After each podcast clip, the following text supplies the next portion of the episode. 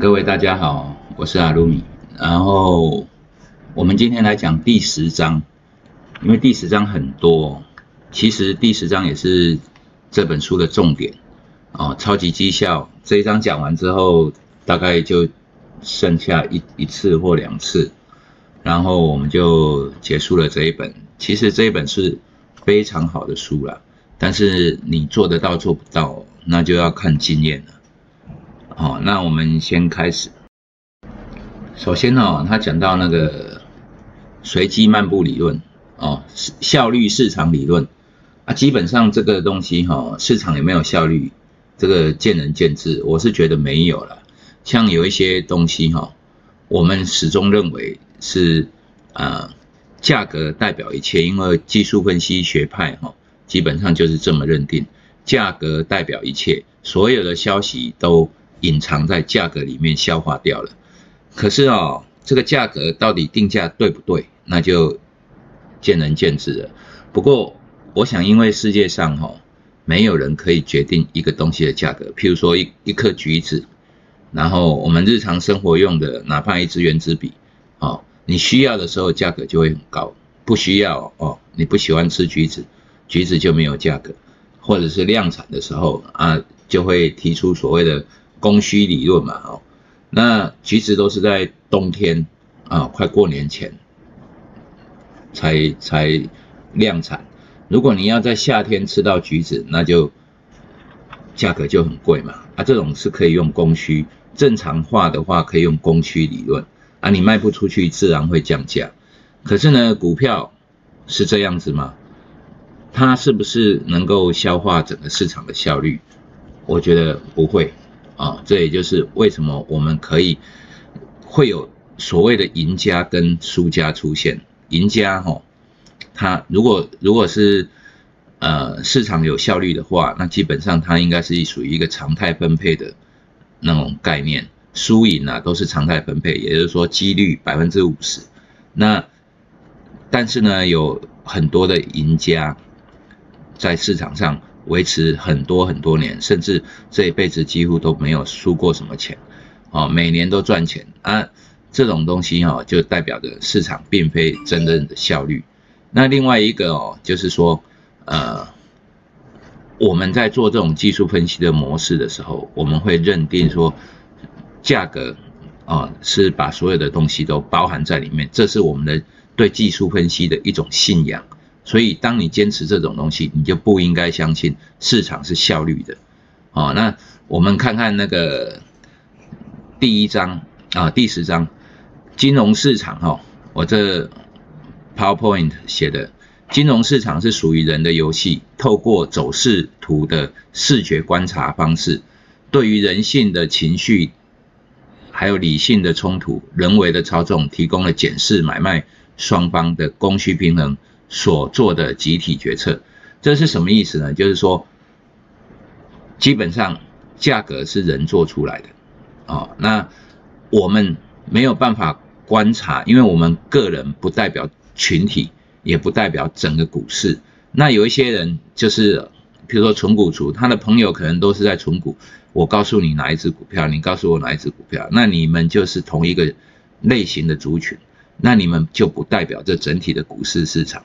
那有一些人喜欢做强势股，有一些人喜欢做价值投资，好，那这个又不一样。所以每一个群体哈，基本上会混在一起的这些操盘手，大概都是有类似的一些交易行为。譬如说做短线的就做短线的啊，每天都在讨论，哦啊，你没有做短线，结果听隔壁的说，哇，做短线很好赚，哇，今天又赚多少？哦，你也会慢慢的往那边靠，也就是说，你的族群哦，其实是这个市场里面的一小撮，而且是类似的一小撮哦，你们的思维可能比较像，那不代表着是整体市场，所以每一个小小的族群合起来，这个市场它会有买卖双方，哦，所以整个价格行为就是买卖双方整个市场的。供需平衡所导致的，所以你的想法不代表这市场的想法哦，这个要搞清楚。那任何基本面的看法和交易的点子，如果没有价格行为的确认，绝对不会执行。这东西告诉我们什么？就是说，我们既然是技术分析学派的，哦，那就要以技术分析为王。好，你任何的东西只要跟技术分析有冲突，那就是不做，或者是说这技术分析以这个为主。那我们在《超级绩效》这本书上面来看到，它是一种突破的行为。那除了一些就是把你的股池准备好，那启动点的那个行为啊。很重要，它叫做枢纽点。那枢纽点如果没有突破，你再好的看法、再好的点子，他认为都不是正确的。